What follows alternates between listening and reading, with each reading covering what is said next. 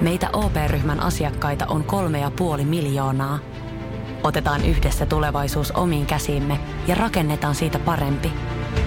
Meillä on jotain yhteistä. OP-ryhmä. Osuuspankit, OP-yrityspankki, OP-koti ja Pohjola Vakuutus ovat osa OP-ryhmää.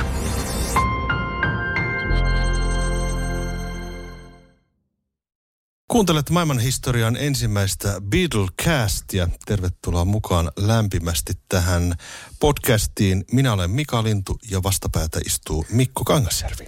Moi. Näin kun ensimmäinen osa lähtee käyntiin, niin ajateltiin, että lähdetään räjäyttämään myytit pois. ja tota, Beatles yhtyeen ura on ollut niin pitkä ja niin monimutkainen ja monivaiheinen, että sen ympärillä on syntynyt monenlaista tarinaa, jotka eivät aina ihan pidä paikkansa. Myöskin tällaisia väärinkäsityksiä, ne eivät ole varsinaisia myyttejä, mutta semmoisia väärinkäsityksiä, joita on toistettu usein monissa kirjoissa ja artikkeleissa ja lehdissä ja media siteraa niitä itse asiassa edelleenkin. Ja moni näistä seuraavista asioista, joita lähdetään keskustelemaan ruotimaan, niin on sellaisia, että tota, niitä edelleenkin näkyään tuolla netin syövereissä löytyy. Ja lähdetään liikkeelle heti kaikkein oudoimmasta, kummallisimmasta Beatlesiin liittyvästä myytistä ja se on se, että Paul McCartney olisi kuollut.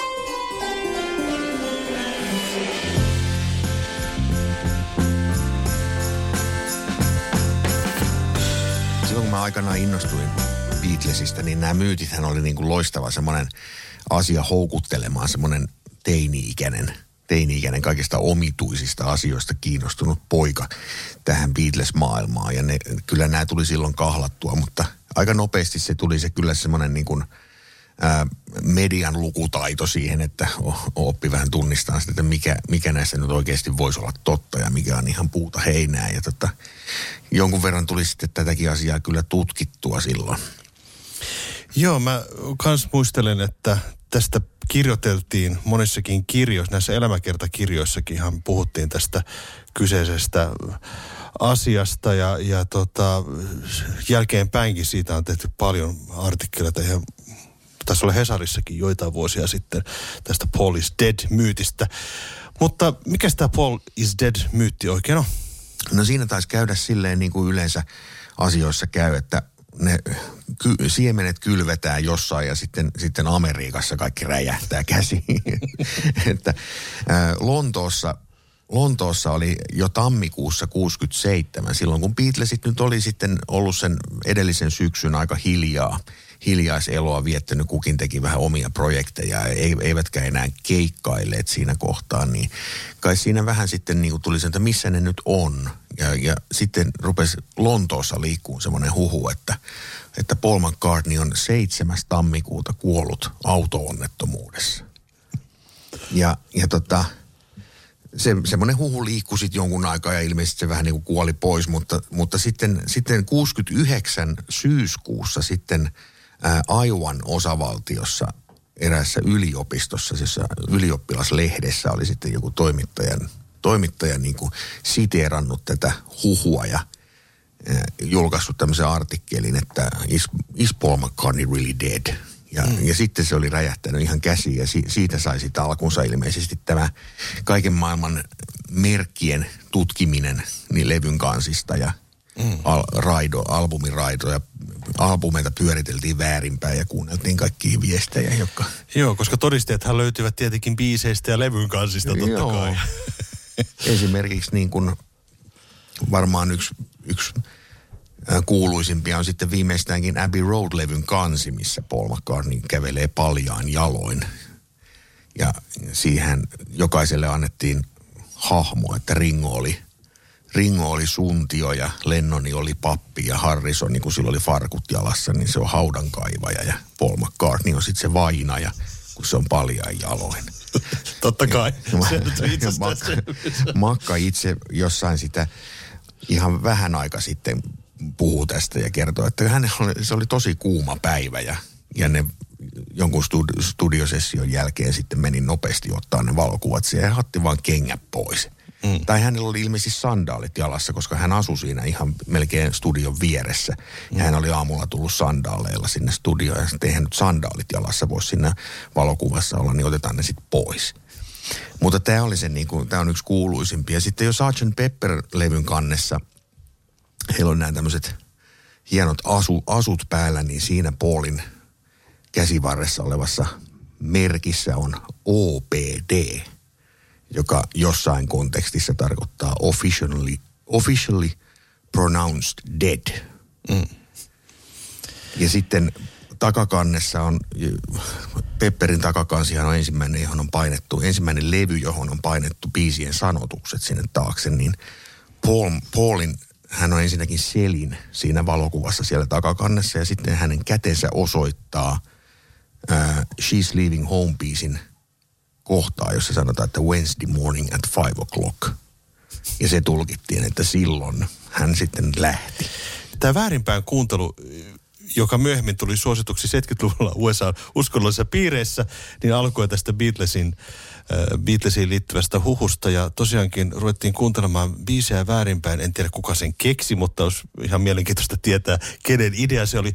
Se varmaan johtui siitä, että joissakin biiseissä oli jätetty tahallaan tällaista muminaa ja mutinaa ja muuta biisien loppuun ja ne oli vähän semmoisia epäselviä asioita ja sitten ajateltiin, että se sanoma selkenee siitä, kun kuunnellaan väärinpäin. Muun muassa Strawberry Fieldsin lopussahan ö, kuuluu semmoista omitusta mutina Johnin suusta ja tota, hän itse asiassa oikeasti sanoo siinä, että cranberry sauce jostain kumman syystä. Ja se tulkittiin, että hän sanoo siinä, että I buried Paul, minä hautasin Paulin. Ja sitten tota, valkoisella tuplalla löytyy myöskin... No ainakin Revolution Number Nine, niin niin. on se Number Nine, Number Nine. Ja sen, sen jos kääntää, niin siitä tulee Turn me on, Deadman. Turn me on, Deadman. kyllä, kyllä. Näitä esimerkkejä on valtava määrä. Tästä on kirjoitettu jopa ihan kirjoja, löytyy podcasteja, YouTube-videoita. Sitten homma alkoi itse asiassa eskaloitua tuossa 1969-luvun lopussa, Tästä ruvettiin tekemään siis lehtiartikkeleita tästä huhusta, radio-ohjelmia, jopa TV-reportaaseja, jossa väitettiin, että Paul McCartney on kuollut. Ja mitenkäs Paul McCartney reagoi tähän? Paul McCartney silloin 69 vuoden lopussa ää, majaili Skotlannissa ja joi viskiä. se oli hänen tämmöinen lyhyt, lyhyt tämmöinen niin kuin, ää, mierolaisperiodi siinä ennen kuin hän sitten kääri hihansa ja rupesi tekemään taas uutta musaa, eikä sitä loppua sitten enää koskaan tainnut näkyä siinä, mutta tota, mä en nyt muista, että miten hän siihen itse reagoi. Mäpä kerron. Sinäpä kerrot. Minäpä kerron, miten hän reagoi. Hän ei reagoinut siihen millään lailla. niin. Sä kerrot varmaan muista. Eli tuota Paul McCartneylta monta kertaa yritettiin tivata ja kysyä, että kerron nyt, että onko sä kuollut. Ja hän niin kuin, ei suostunut vastaamaan mihinkä. Kuulemma siis tota, levyyhtiön Applein ja EMI-yhtiön paikat oli täynnä kirjeitä, jossa ihmiset tiedustelivat, puhelimet meni tukkoon suorastaan. No. Ihmiset niin tiedustelivat, että onko nyt Paul kuollut vai ei, ja missä hän oikein on. Hän on siellä Skotlannissa juomassa viskiä. Hän ei reagoinut millään lailla, koska hänen mielestään se oli tosi typerä juttu. Joo. Ja sittenhän siihen ehdotettiin jo tällaista henkilöä, joka oli sitten se, eli William Campbell oli se, se tyyppi, joka sitten korvasi Paul McCartney. Niin, että hän on tehnyt kasvoleikkauksen ja opetellut soittamaan bassoa Kyllä. vasemmalla kädellä. Ja tekee tosi hyviä biisejä. ja vieläkin jotkut uskovaiset, tähän asiaan uskovaiset, niin ajattelee, että se on se William Campbell, joka tekee maailman kiertueita. Kyllä. Ja sitten tapahtui eskaloituminen, nimittäin Life Magazinein toimittajajoukko päätti mennä Skotlantiin katsomaan, että onko Paul elossa. He tunkeutuivat sinne Paulin maatilalle, väijyvät siellä ja yrittävät ottaa salakuvia ja tota, Paul McCartney näki heidät ja lähti ajaa takaa, takaa toimittajajoukkoa. Sitten Paul tajusi, että hetkinen, että heillä on muuten kamerat sitten mukana. Ja sanoi näille toimittajille, että stop, että okei, nyt hänestä on otettu vähän tämmöisiä epäedullisia kuvia. Okei, tehdään diili. Annatte ne filmirullat mulle ja mä annan teille haastattelun. Että sopiiko tämmöinen. Ja hän antoi sitten lopulta haastattelun, jossa hän totesi, että hän on elossa. Ja otsikoksi tuli Paul is still with us. ja, ja kyllähän hän reagoi tähän asiaan sitten, sitten tota vuonna 1993 jälleen, kun ö, yksi näistä vihjeistä hän oli sellainen, että Abbey Roadin levyn kannessa näkyy kuplavolkkari, jonka rekisterinumero on 28 if. Ja se tulkittiin niin, että Paul McCartney olisi 28-vuotias, jos hän eläisi. Ja, ja tota, 93 vuonna hänellä tuli sitten tämmöinen live-levy kuin Paul is Live, jossa sitten on parodioitu tätä Abbey Roadin kansikuvaa, missä hän yksin yksin koiransa kanssa ylittää Abbey Roadin suojatietä ja sitten siinä on taas se kuplavolkkari ja siinä sen rekisterinumero on 51 is. siinä on vain yksi pikku moka. Se mm. Paul McCartney oli silloin vasta 27-vuotias, kun ah, se okay. kansikuva on otettu. Sitten siirrytään toiseen huhuun, joka liittyy Ringo Starriin. Nimittäin tuolla netissä ja muuallakin on kulkenut tällainen legenda, että Ringo ei soittanutkaan kaikilla Beatlesien kappaleilla. Oliko Ringo siis ainoa rumpali? Mm, no eihän ainoa rumpali ollut, koska kyllähän nyt ihan todistettavastikin Beatles-levyllä soittaa muutkin rumpuja. Että siellä Paul McCartney soittaa muutamassa biisissä. Ja ensimmäisellä singlellä soittaa Andy White, joka oli palkattu studiorumpaliksi sinne – kun George Martin ei vielä luottanut ihan uude, uuteen jäseneen, eli Ringoon siinä vaiheessa. Käyttivät studiorumpalia. Joo, mä oon siis itsekin joutunut sellaiseen keskusteluun joskus, missä mä olin ihan sillä, että melkein höyry nousi korvista, kun mä että miten mä nyt saisin nämä uskoon, että ei tämä voi pitää paikkaansa. Mutta että mulle väitettiin kiven kovaan, että Bernard Purdy-niminen legendaarinen jats-rumpali, hän soittaa – 21 Beatles-biisissä rumpuja. Hän on itse sanonut, että hän, hän kävi soittamassa, että ei Ringo soittanut niin kuin missään, että ne on kaikki joku muu, mutta että hän soittaa 21 biisissä. Monet uskoo tähän siis, varsinkin sellaiset on törmännyt, että jotka jotenkin epäilee sitä Ringon soittotaitoa ylipäänsä ja ajattelee, että eihän se nyt pysty tommosia tommosia vetänyt. Kyllä se Bernard Purdy varmaan on siellä käynyt oikeasti soittamassa. Ja tämmöinen huhu, huhu on lähtenyt siis todennäköisesti siitä liikkeelle, että siinä alkuvaiheessa, kun Capitol Records ei vielä julkaissut Beatles-levyjä Jenkeissä, niin aika monet pienemmät firmat niitä julkaisi ja sitten silloin jo pyöri näitä Hampurin levytyksiä ja tämmöisiä, mikä ei ollut sitä varsinaista Beatles-katalogia koskaan. Ja niihin sitten koska ne saattoi olla joku tosi huonolaatuisia äänityksiä, niin niihin palkattiin sitten jo soittajia, jotka ikään kuin siihen masternauhan päälle kävivät soittamassa uusiksi, niin todennäköisesti tämä Birdie on ollut sellaisessa sessiossa mukana ja hän ei nyt vaan itse oikein muista eikä tiedä, tiedä missä hän on ollut. Toinen juttu on se, että hän soittaa 70-luvulla ilmestyneessä tämmöisessä Sgt. Pepper aiheisessa soundtrack levyssä, mikä, mikä oli semmoinen tota... Tämä elokuva, jossa oli Bee Geesit ja... Kyllä, juuri siinä. Hän soittaa siinä ja hän saat, okay. saattaa muistaa senkin itse jotenkin väärin, että hän on, hän on siinä ollut siitä Beatles-sessiossa mukana. YouTubessa löytyy tämän kyseisen kaverin haastattelu, jossa hän oikeasti sanoo, että hän on soittanut näillä biiseillä rumpuja ihan suoraan TV-kameralle. Ja sitten kun häneltä kysyttiin, että mitkäs ne biisit oikein oli? niin sitten se vastaus oli hieman epämääräinen. Se meni sillä tavalla, että hän ei saa kertoa näistä joo, ja, sopimuksellisista joo, asioista. Ja, ja ainoa, minkä hän sanoi sitten, että hän muistaa, että yhden biisin nimi oli Jee, jee, jee. ja käsittääkseni hän kirjoitti myöskin elämäkertakirjan, jossa sivutaan tätä asiaa, jossa hän mainitsee soittaneensa Beatlesin levyllä. Jotenka tämänkään vuoksi ei kannata ihan kaikkea uskoa, mitä lukee, vaikka tulisi suoraan itse lähteestä. Kyllä.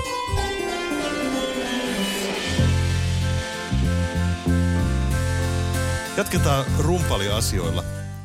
tässä puhuttiin ö, siitä, että Ringo ei olisi ollut ainoa rumpali, joka on itse asiassa tietyssä mielessä totta, koska näinhän on, että Paul McCartney muun muassa soitti tosiaankin joillakin raidoilla rumpuja, mutta ensimmäinen rumpali beatles hän oli herran nimeltään Pete Best.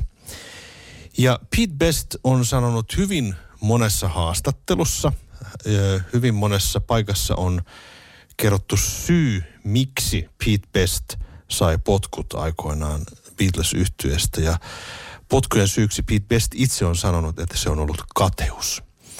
Eli toisin sanoen Beatlesien jäsenet olisivat olleet kateellisia hänen komeasta ulkonäöstään ja siitä, että hän oli suosituin yhtyeen jäsen. Ja sen takia hän olisi saanut potkut. No mä oon sitä mieltä, että onhan se nyt tosi hienoa, kun on semmoinen oma kupla, missä, missä on hyvä ja turvallinen olla. Kyllä. Mutta, tämä tulee suoraan Pete Bestin suusta. Tämä no asia. nimenomaan. Ja tota, mä oon äh, kuullut hänen yhden haastattelun, missä hän jonkun verran tätä asiaa sivusi ja sitten varmaan haluaa ajatella tämän asian olevan todellakin näin. Ja sitten jossain kohtaa hän on niin kuin hyväksynyt sen asian, että hän todellakin sai potkut ja sitten vanhoilla päivillä ja vielä jonkunnäköisen soittajan uran Liverpoolissa saanut itselleen. Ja tota, mutta kyllä mä uskoisin aiheesta jonkun verran opiskelleena, niin, tai aihetta opiskelleena, niin ää, varmaan suurin syy niihin potkuihin oli se, että hän ei nyt vaan ollut ihan samalla, samalla levelillä näiden muiden kanssa. Siis niin kuin, enkä puhu tässä nyt soittotaidosta, vaan ihan vaan siitä, että tuommoisessa bändiyhteisössä pitää puhua samaa kieltä ja olla, olla ikään kuin, persoonat voi olla hyvinkin erilaisia, mutta siinä pitää puhaltaa yhteen hiileen ja olla niin kuin, hmm olla, puhua samaa kieltä ikään kuin. Mm. Ja mä oon ymmärtänyt, että Pete Best ei ollut. Hän oli hyvinkin sellainen erillinen siitä porukasta. Hän oli ilmeisesti äh, aika ujo kaveri siis. Ja, ja tota, olen ymmärtänyt myöskin, että hänellä ei ole oikein niin semmoista soit, niin sanottua soittokontaktia. Eli että kun Paul tai John tai katsoi, katsoi häneen, niin hän ei niin kuin reagoinut millään lailla. Heillä ei ollut oikein niin yhteyttä. Hän vaan paukutteli omiaan ja, joo, ja muut yrittivät joo. jollain tavalla pysyä perässä. Kyllä. Ja se, mitä nyt sitten niitä hänen soittamia raitoja on kuullut, niitä on ihan Anthology-levylläkin kuultavissa muutama biisi. Ja sitten on näitä dekkasessio-levytyksiä ja niitä tosiaan hampurin aikaisia, niin ei hän nyt ehkä rumpalina ihan, ihan sieltä A-sarjan päästä ollut. Että. Joo, sama juttu. Mä tämän jossain vaiheessa rupesin ajattelemaan näin, että oliko oikeasti, että Pete Best oli huono rumpali että äh, mä rupesin ajattelemaan niin positiivisen kautta, että kuunnellaan ja otin oikein antologilevyn ja lähdin kuuntelemaan sitä, että miltä sen soitto kuulostaa. Ja eka biisi kuulosti sille, että no ei tämä nyt ihan niin huono ole. Toka biisi tuli, kuulostaa vähän samanlaiselta se rummutus. Ja kolme, sitten kolmannessa biisissä tajusin, että ö, äh, hän ei ole kovin niin kuin monipuolinen rumpali, joka, kuulost, joka kuuluu hänen niin kuin levyltään. Joo, hän oli semmoinen hän niin kuin säästää sitä niin. asiaa, mutta ei siinä ole oikein minkäänlaista semmoista innovatiivisuutta tai sellaista, mm. että ajateltaisiin sitä kyseessä olevaa kappaletta kauheasti, vaan se on niin kuin semmoinen rytmiraita siellä, mikä on enemmän tai vähemmän samanlainen, oli biisi mikä hyvänsä. Joo, ja tota, jotenkin ajattelisin näin, että mikä on niinku rumpalin tehtävä, tehtävä yhtyessä. Se tietenkin riippuu yhtyeestä, mutta tota, ö, rumpali on kuitenkin se liima, joka pitää sen koko soiton niin kuin kasassa. Mm. Ja noissa nauhoissa niin kuin kuulee selkeästi, että Pete Best ei ole ainakaan se, joka pitää sen kasassa. Niin. Ja sitten jos se rumpali ei ole semmoinen, joka pitää hommaa kasassa, niin sitten yleensä jollekin toiselle lankeaa se tehtävä. Ja se niin. yleensä sitten niin kuin, se ei vie sitä kokonaisuutta yleensä kauhean hyvään suuntaan. Mm. Ja sitten ehkä semmoinen asia, mitä ei tule ajatellessa on se, että ö, vaikka rumpali on henkilö, joka ei soita säveliä, niin rumpalilta vaaditaan myöskin musikaalisuutta. Ja, ja tota, huomaa selkeästi, että Pete Best ei ollut niin millään lailla musikaalinen rumpali. Hän vaan niin kuin paukuttaa ja paukuttaa. Joo, ja sehän oli taas sitten niin aina Ringon hyvä puoli, että hän oli tosi musikaalinen, että hän soitti aina sitä kappaletta. Mm, kyllä. Hyvä. Ja monasti keksi niihin biiseihin vielä ihan omia, omia juttuja, mikä mikä oli tosi persoonallisia. Ja sitten se on niinku jälkeenpäin on niinku vaikea kuvitella Pete Bestia seisomassa Sgt. Pepper-levyn kannessa, että tota, hän on sitten soittanut jossakin Day in Lifein kompitsilla. Mutta tota noin, niin, äh, vaikea, vaikea asia. Mutta hän itse on siis sitä mieltä, että hän on hyvä rumpali. Hän on monessa haastattelussa sanonut, että hän on hyvä ja että hänellä on sanottu, että hän on hyvä rumpali. Mm. Mutta mikäs me ollaan sitten sanomaan? Ei me siihen nyt oikein voida puuttua tässä kohtaa. Ei vaan. Mm. Sitten siirrytään semmoiseen aiheeseen. Brian Epstein oli siis Beatles-yhtiön manageri. Aika monesti on kirjoitettu hänestä esimerkiksi, että hän oli henkilö, joka pakotti Beatlesit johonkin tiettyyn muottiin. Muun muassa, että hän pakotti Beatlesit käyttämään näitä pukuja. Ja toinen juttu, mikä siihen liittyy, on myöskin se, muistaakseni Shout-kirjassa, Philip Normanin tässä Beatles-kirjassa, joka ilmestyi tuossa 80-luvulla, niin mainittiin sitä, että Brian Epstein olisi ostanut ison kasan Love Me Do-levyjä, jonka jälkeen se olisi noussut sitten sen verran listoilla ylös, että se olisi huomattu jopa Lontoossa asti. Eli kaksi asiaa, eli toisin sanoen Brian Epstein olisi siis manipuloinut beatles yhtyeen menestykseen. Pitääkö tämä paikkansa, Mikko? Mitä luulet? No mä en oikein usko sitä. mä oon saattanut tuota itsekin jossain yhteyksissä joskus toistaa tätä NS-myyttiä tästä, että kuinka, kuinka saadaan levy listoille, niin on saattanut siteerata. Eikö, eikö Epsteinikin ostanut niin. Beatlesin ekaa sinkkua, mutta tota, mm, en mä nyt oikein usko. Mä en, mä en muista tuosta mitään faktaa lukeneeni, mutta tota, kuinkahan mahtaa olla. Ei pidä paikkaansa. Tämä ilmeisesti johtuu siitä, että herra Epsteinillahan oli oma levykauppa ja hän kyllä, toki hänen varastossaan oli näitä levyjä, kun joku väitti nähneensä ison kasan niitä. Niitä myytiin hänen levykaupassaan kyllä, mutta siitä ei ole olemassa mitään todisteita, että hän olisi koskaan ostanut isoa määrää mm. vain manipuloidakseen näitä listoja. Ja toinen juttu on sitten se, että nämä listat noihin aikoihin niin millä tavalla ne niin kuin tehtiin siis yksinkertaisesti, mm, oli se, että lauantaisin toimittaja soitti levykauppoihin ja kysyi, että mikä teillä on nyt myydyin single ja niin edespäin, top 10 lista. Jotenka semmoisen manipuloiminen on hieman hankala. Joo. Jos, jos soitetaan oikeasti niin kuin levykaupasta toiseen ja kysellään siis puhelimella, että mitkä teidän on niin kuin myynyivät levyt ja ne listat ko- koottiin sillä lailla. Mm. Eli käytännössä se on täysin mahdotonta. Mutta miten tämä pukuasia? Olisivatko Beatlesit suostuneet tällaiseen, ellei se olisi ollut jollain tavalla merkityksellistä? No kyllähän Beatlesit nyt suostui jo silloin tuolla Saksassa ollessaankin siihen, mitä Astrid Kircher heille, heille esitteli. Eli pukemaan beatnik poolopaidat päälle ja leikkaan tukat tietyllä tavalla ja muuta. Että kyllähän Beatlesit oli ihan silleen mun mielestä avoimia tällaisille asioille. Ja tota, kyllä Brian varmaan jonkunlaisen vision näki, kun hän kävi katsomassa bändiä useamman kerran siellä, siellä tota Cavern Clubilla Liverpoolissa. Ja kyllähän varmaan siinä visioi sitä, että noin pitää saada yhtenäisesti, yhtenäiset, yhtenäiset asut heille ja silleen, mutta tota... Siihen aikaan heillä oli vielä nahkakuteet. Niin, oli nahkakuteet ja oli ehkä semmoinen niinku rockimeininki silleen, mutta tota, Miten siinä sitten kävi pukujen kanssa? No, Mark Levinson, joka on Beatles-historioitsija, nykyään sellainen henkilö, jota siteerataan hyvinkin paljon. Hän on tutkinut paljon Beatlesia ja tota, hän sanoi, että Beatlesit olivat sen verran kovapäisiä kavereita, että heitä ei voinut pakottaa mihinkään. Se piti tulla mm. heistä niin kuin itsestään.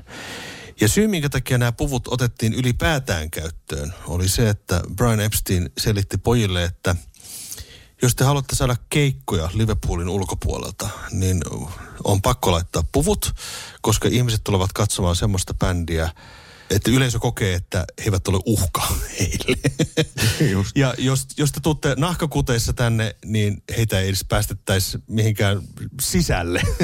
että joko, tai, joko puvut tai sitten ei tehdä keikkoja. Niin sitten Beatlesin pojat päättivät, että okei, otetaan ne puvut. Mutta sitten siinä oli semmoinen homma, että tota, he itse suunnittelivat ne puvut. Eli että he oikeasti niin kuin äh, kertovat räätälille, minkä tyyliset ne haluaa, minkälaiset kaulukset. Mm. Eli ne puvut olivat siis Beatlesien itse suunnittelemia. Joo. Se on aika mie- mielenkiintoinen asia se. Joo. Että siihen ei, voi- ei voi hirveästi pakottamisesta puhua. No ei, ei toki. Ringo Starrista ollaan tässä puhuttu. Ja tota, ihan muutama vuosi sitten, ei kovinkaan kauan sitten, mä näin kun Jari Tervo kirjoitti Twitterissä tällaisen siteerauksen, että John Lennon olisi sanonut, kun John Lennonilta kysyttiin, että onko Ringo maailman paras rumpali, niin Lennon olisi heittänyt, että hän ei ollut edes The beatles yhtyeen paras rumpali. Johonka perään joku twiittasi, että tämä ei taida ihan pitää paikkansa. Tämä on aika sitkeä, sitkeä myytti tämä jut- juttu. Että tota, on kuullut tätä tosi paljon toisteltavan tai nähnyt tuolla sosiaalisessa mediassakin ihan, ihan siis, jos ei nyt päivittäin, niin kuukausittain lukee noita Beatles-aiheisia ryhmiä, niin tähän törmää. Ja totuus on se, että tämä, tämä on lausuttu vasta vuonna 1983 ja sen lausui semmoinen brittiläinen koomikko kuin Jasper Carrot jossain radio-ohjelmassa. Ja joku sen sitten väänsi, että se olisi mukaan Lennonin sanoma. Ei se pidä paikkaansa.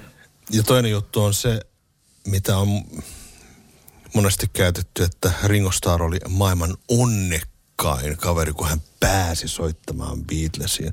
Olisi hän onnekas. Kyllä siinä nyt varmaan sitäkin oli, mutta tuskin siihen nyt ihan ilman taitoja olisi kuitenkaan päässyt. Ja toi, toi on aika silleen vähän ilkeästi sanottu, mutta on se nyt kieltämättä ihan hauska juttu. On the luckiest man in the world, mutta, mutta tota, toi tavallaan viitottaa tietä nyt siihen yhteen vahvaan myyttiin, että Ringo olisi ollut huono rumpali. Mm. Ja sitäkin, sekin on aika sitkeä. Mutta se, että ei hän tietenkään mikään sellainen virtuoosi rumpali ollut. Ja täytyy muistaa, että silloin niin kuin 60-luvun puolivälissä vielä sellainen staili, millä Ringokin soitti, niin se oli ihan niin kuin, se oli ihan yle, yleinen rumpalointi tyyli siihen aikaan. Ja, ja tota, Mutta sitten 60-luvun loppupuolella, kun alkoi tulee enemmän ehkä proge-bändejä, heavy-bändejä, sitten tuli muotiin tavallaan ihan erilainen rumpujen soittotyyli ja semmoinen, mitä ehkä sitten alettiin ihailemaan. Että siinä oli joku Ginger Baker ja sitten monien näiden John Bonham isojen, isojen 70-luvun bändien rumpalit saattoi olla sitten jo sellaisia, ne soitti kovaa ja ne soitti hienoja ju, semmoisia juttuja, mikä vaati virtuositeettiä. Että eihän Ringo ollut sellainen rumpali. Että Ringo oli fiilisrumpali ja se, sillä on tosi persoonallinen touchi, että kyllä sen kuulee edelleen, kun hän soittaa jossain, niin sen tunnistaa kyllä. Ja mä tykkään Ringon tyylistä kyllä tosi paljon. Että se on niinku harmi, että hänestä semmoisia puhutaan.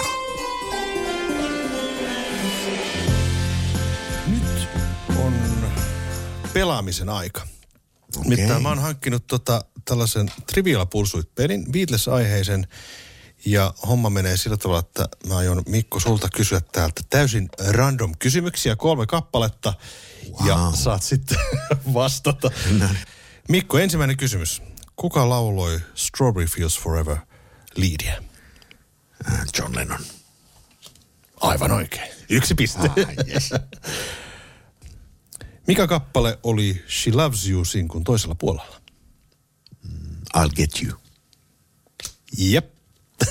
Hyvä. Kaksi. Ee... Ah. Kenen idea oli laittaa Beatlesit pukuihin? No, siellä varmaan sanotaan Brian Epstein. Niin sanotaan. Kolme pistettä. Aika Loistavaa. hyvä, hyvä. Kolme pistettä Mikko Kangasjärvelle Beatles Trivial Pursuitissa. Mä annan tämän ö, korttipakan nyt sinne ja kysyt sitten multa kohta puoleen lisää, mutta Joo. mennään eteenpäin myyteissä, väärinkäsityksissä. Yksi asia, minkä mä halusin ottaa esille, oli The Beatles-yhtyeeseen liittyvät luonteenpiirteet, joita on aika usein ö, siteerattu lehdistössä. Esimerkiksi silloin, kun George Harrison poistui meidän ajastamme, niin aina sanottiin, että hiljainen Beatle on nyt sitten poistunut. Eli tuolla Amerikoissa on käytetty tämmöistä jakoa. Se vähän vaihtelee, mutta että John oli se fiksu, Paul oli söpö, George oli siis hiljainen Beatle ja Ringo taas oli hauska Beatle. Mistä nämä oikein tämmöiset tulee? No varmaan siitä, että ihmisen joku semmoinen ihme pakkomielle on aina kaikki laittaa johonkin sapluunaan tai johonkin niin kuin kategoriaan tai silleen. Se, että kyllähän Beatle, Beatlesista tehtiin sellaisia Marx-veljeksiä ikään kuin. Että mm. kaikki, niistä tehtiin sellaisia hahmoja, että stereotyyppisiä hahmoja. Ja siitähän toi nyt juontaa, juontaa juurensa. Ja kyllähän se nyt varmaan semmoinen ensivaikutelma, kun katselee niitä jotain haastatteluja, mitä he antoi silloin vaikka Amerikkaan ensimmäiselle rundille mennessään, niin kyllähän ne niistä, niistä aika nopeasti tollaset hahmot saa, jos mm. siitä niin kuin lukee ikään kuin sitä elekieltä ja body languagea ylipäänsä, niin se, se on aika helppo, helppo niin kuin bongata tuommoiset piirteet sieltä. On ainakin ymmärtänyt, että Paul McCartney ei kauheasti tykännyt tästä omasta, omasta Cute Beatle-imagosta, äh, mikä hänelle lyötiin otsaan. No ei, että kyllä se varmaan sieltä jo alkoi se semmoinen just tuommoiseen sapluunaan laittaminen, mikä on sitten jatkunut enemmän tai vähemmän hänen koko elämänsä. Että, mm. että vasta oikeastaan viimeisen 20 vuoden aikana hän on saanut sitä arvostusta, mitä hän nyt kyllä kieltämättä ansaitsi. Ja siitä luontavasti jatketaan seuraavaan aiheeseen, joka oikeastaan liittyy myöskin tähän äsken mainitsemaani kirjaan, eli Philip Normanin Shout-kirjaan. Hyvin vahvasti on oltu esimerkiksi sitä mieltä muun muassa tämän kirjan pohjalta, että John Lennon oli The beatles yhtyeen se johtohahmo. Onko asia ihan näin? No ei. Mutta lähdetään nyt vaikka siitä Shout-kirjasta. Että sehän ilmestyi muistaakseni 81. Mm. Vähän Lennonin kuoleman jälkeen. Ja se on ehkä ensimmäinen semmoinen Beatles-biografia, joka on aika yleisesti luettu, että ainoa varmaan oikein kunnon tarina oli sitä ennen ilmestynyt Hunter Davisin kirja, mikä oli siis tavallaan Beatlesien itsensä hyväksymä. Se ilmestyi jo vuonna 1968, kun Beatlesit oli vielä kasassa. Et se Shout oli ensimmäinen semmoinen kirja, mitä kyllä varmasti luettiin ihan hirveitä määriä silloin varsinkin sen Lennonin kuoleman jälkeen. Ja se kieltämättä antaa tollaisen kuvan. Ja tarpeeksi, kun jotain asiaa toistelee, niin se muuttuu totuudeksi. Kyllä se vähän dissailee Paulia se kirja. Mä muistan itsekin silloin, kun luin sen, ja se oli ensimmäinen mullekin semmoinen kirja, mistä tämän Beatlesin tarinan ekan kerran luin, niin kyllä mäkin siihen vähän aikaa uskoin. Ja se kyllä se, se koko 80-luvun se yleinen mielikuva ja ilmapiiri oli sellainen, että, että se Lennoni oli vähän niin kuin yhtä kuin Beatles. Se rupesi muuttuun sitten oikeastaan vasta sitten 90-luvulla vähän ennen näitä antologi TV-sarjaa ja niitä, että sitten kun brittiläinen musalehdistö jotenkin heräsi siihen, tuli semmoinen kirja kuin Revolution in the Head, joka on Ian McDonaldin hieno kirja, missä hän käy biisi biisiltä läpi. Ja se, se jotenkin palauttaa sen ehkä semmoisen totuudellisemman kuvan siitä yhtyeestä ja niiden työjaosta ja tämmöisestä oikeaan mittakaavaan. Ja sitten, sitten se le, ehkä brittiläinen musalehdistö rupesi kääntämään sitä suuntaansa vähän sinne Paul McCartneyn hyväksi tai ainakin tasaveroseksi ensin. Ja tota, aika sitkeässä semmoinenkin, jos ihan kadun miesten kanssa juttelee, niin kyllähän sen niin kuin aika sitkeässä sekin myytti on, että Lennoni oli kova jätkä ja se eihän se puoli niin kuin mitään. Se teki ne hömppäpiisit ja mm. Lennon oli, se oli rock and roll. se oli rock and roll kaveri. Mitä hän nyt kieltämättä sillä oli, että mun mielestä mun henkilökohtainen mielipide, että rock ei ole, se ei ole niin kuin mitään silleen musiikin kanssa mitään tekemistä, vaan se on enemmänkin semmoinen niin kuin tietynlainen piirre. Lennonissa oli, oli semmoista katuuskottavaa vaaran tunnetta. Raggari. Vähän sellaista vaaran tunnetta, niin kuin Paulissa sellaista ei välttämättä ole havaittavissa niin kauhean äkkiä, että tota, ymmärrän sen kyllä, miksi, miksi näin on käynyt. Ja tuli tuosta hiljaisesta Beatlesista mutta mieleen se, että mä oon aloittanut nyt lukemaan Mark Levinsonin kirjaa Tune In. Olen sivulla joku 200 tai jotakin. Sehän on siis järkälemäinen teos. Ollut. Onko sulla se extended versio siitä? Ei, mulla on ihan tämmöinen niin perusversio, mutta siis tuolla iPadilla.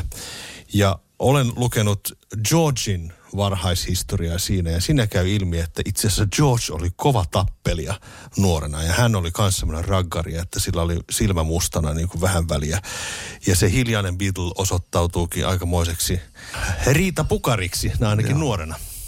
No Harrison on varmaan, hän on selkeästi introvertti. Ja semmoinen, että semmoisissa tilaisu- tilanteissa, missä ollaan vaikka nyt sitten oltu jossain haastattelussa tai niin hän on saattanut vaikuttaa hiljaiselta, mutta hän, oli semmoinen tarkkailija ja sitten semmoisella brittiläisellä ironialla sieltä aina kommentoi välillä jotain. Ja se, mun mielestä se oli Harrisonin yksi parhaita piirteitä, että hän suhtautui tosi sarkastisesti moniin asioihin. Ja palaa vielä tuohon johtajuusasiaan, niin kyllähän se Lennoni varmaan alussa oli se johtaja, että hänhän sen bändin sillä tavalla kasasi ja sai aikaan siinä alussa. Ja kyllä se siellä jossain 60 5-66 vuoden paikkeilla rupesi siirtymään sinne McCartneyin päin se johtajuus. Mutta ainakin johtajalla voidaan tarkoittaa sitä, että joka sai asiat tapahtumaan. Ja mä en usko, että hirveän montaa levyä oltaisiin tehty enää, jos ei Makka olisi niin kuin potkinut persuuksille muita, että tulkaa nyt tänne studioon.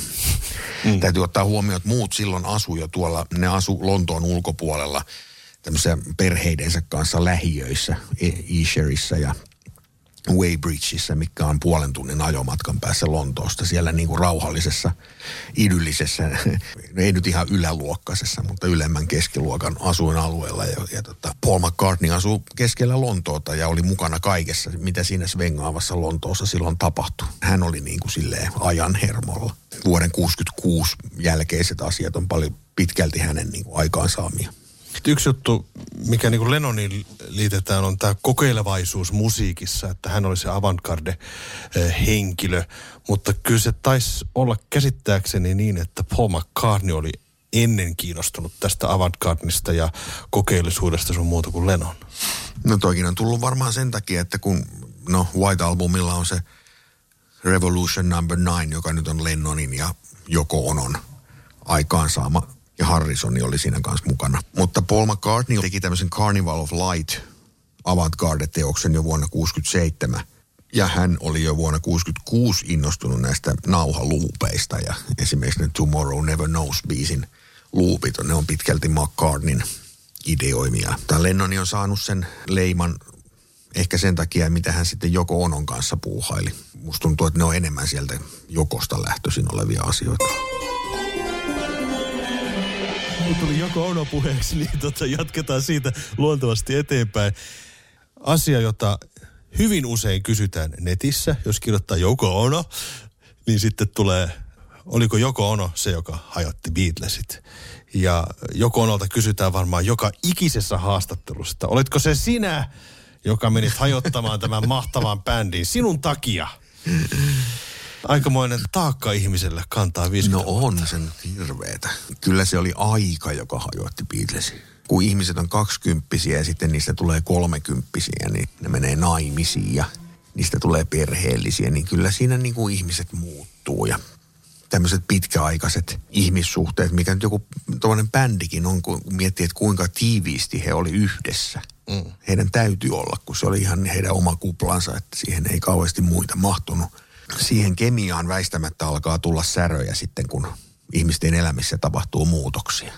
Silloin semmoiset yhteisöt ei välttämättä selviä siitä niin kuin hengissä, vaan pakka täytyy räjäyttää jollakin tavalla ja niihin Beatlesillekin kävi. Että totta kai näitä tämmöisiä niin kuin triggereitä siihen oli useita jo aikaisemmin. Että varmaan ensimmäinen semmoinen suuri asia oli se, että Brian Epstein kuoli. Että hän oli jotenkin kuitenkin pitänyt niitä lankoja käsissään, mutta sitten kun hän kuoli – ja Beatlesit oli itse aloittaneet sitten tämän Apple-imperiumin luomisen jo siinä kohtaa, mutta ei siitäkään oikein kukaan osannut huolta pitää sillä tavalla, kun olisi täytynyt, niin se hajosi sitten jo omaan mahdottomuuteensa aika nopeasti. Niin se paletti vaan niin kuin meni säpäleiksi.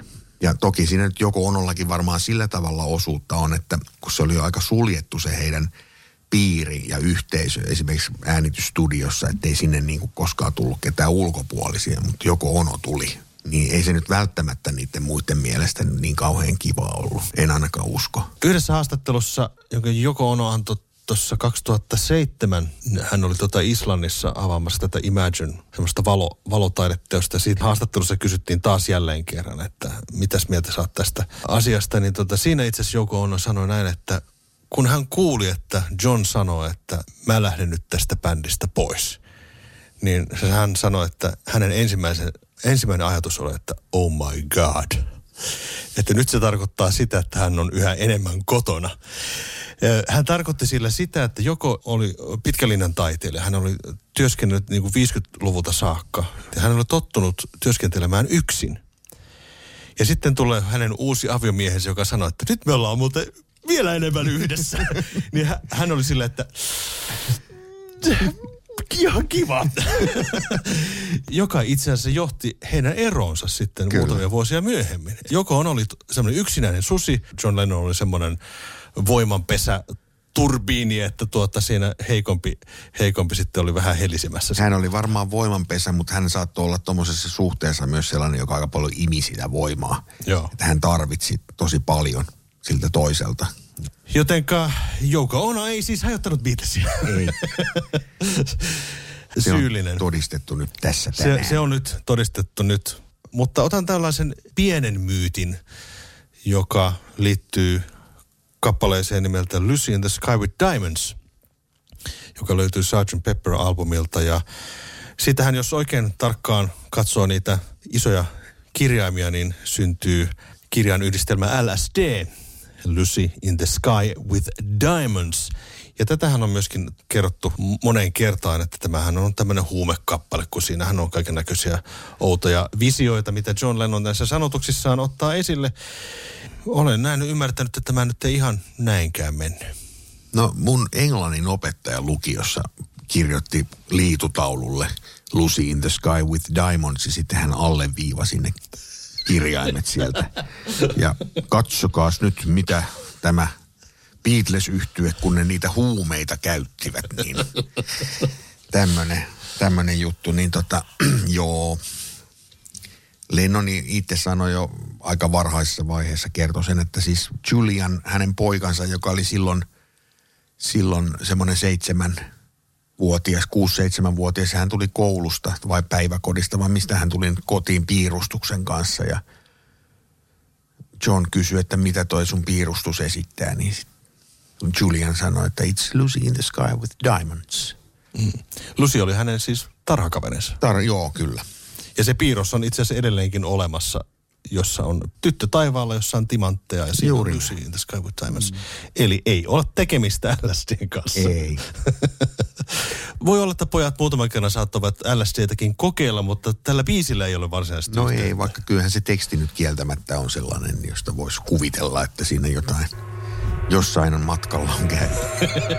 Mutta hei, olisiko nyt aika kysyä minulta kysymys? On, nyt on aika kysyä täältä. Sattumanvarainen kysymys Kuka Beatlesista on esiintynyt eniten elokuvissa? Nyt menee vähän veikkauksen puolelle, mutta veikkaisin, että herra Ringo Starr. Kyllä, pitää paikkaansa. Okei, okay, yksi piste. Loistavaa, loistavaa, loistavaa. Seuraava kysymys. Missä kappaleessa Lady B Nakedillä soittaa vain kolme Beatlesia? Uh, for You Blue. I Mean Mine. Ah, miksi mä sanoin Ja mä en tiedä, siis tämä on vähän johtaa harhaan tämä Naked, koska kyllä siinä ihan alkuperäiselläkin Lady levyllä siis tilanne on ihan sama. Eli siis I Mean Mine on George Harrisonin biisi, joka, joka on viimeinen kokonainen kappale, jonka Beatlesit levytti yhdessä ilman Johnia, eli se oh. tapahtui tammikuussa 70. Se, että John ei ollut siellä paikalla, johtuu vaan siitä, että hän sattui olemaan Tanskassa silloin – jollain matkalla. Että hän ei nyt vaan päässyt sinne. Mutta se, että miksi ne sen levytyksen teki jo, oli, oli se, että kun äh, Let It Be-elokuvaa oltiin kasaamassa siinä kohtaa jo. Ja siinä, mm. siinä leffassa nähdään sen biisin niin kuin harjoittelua siellä Twickenhamin filmstudiolla. Siihen levylle sitten haluttiin tämä biisi myös niin kuin ihan studioversiona. Niin sen takia se on Ah, okei, okay, okei. Okay. Joo, sitä mä en tiedä. No niin, sitten kolmas kysymys. Kolmas kysymys mikä Beatles-kappale oli nimeltään alun perin Scrambled Eggs? Yesterday. Kyllä. ja tämä tuttu tarina. Paul McCartney ainakin kertoo näin, että hän kuuli tämän melodian unissaan ja keksi sille nimen Scrambled Eggs. Ja sillä oli jotakin, ilmeisesti sanojakin siinä vähän ympärillä. Ja... Oh lady, how I love your legs. Totta kai. Eh, jotenka tässä nyt kävi niin, että Mikko Kangasjärvi sai siis kolme pistettä ja minä sain kaksi pistettä. Loistavaa. Kiitoksia. Tämä oli tässä. Kiitoksia, että kuuntelit Beatlecastia. Ja ensi kerralla sitten vähän toisenlaisia aiheita. Kiitoksia kaikki.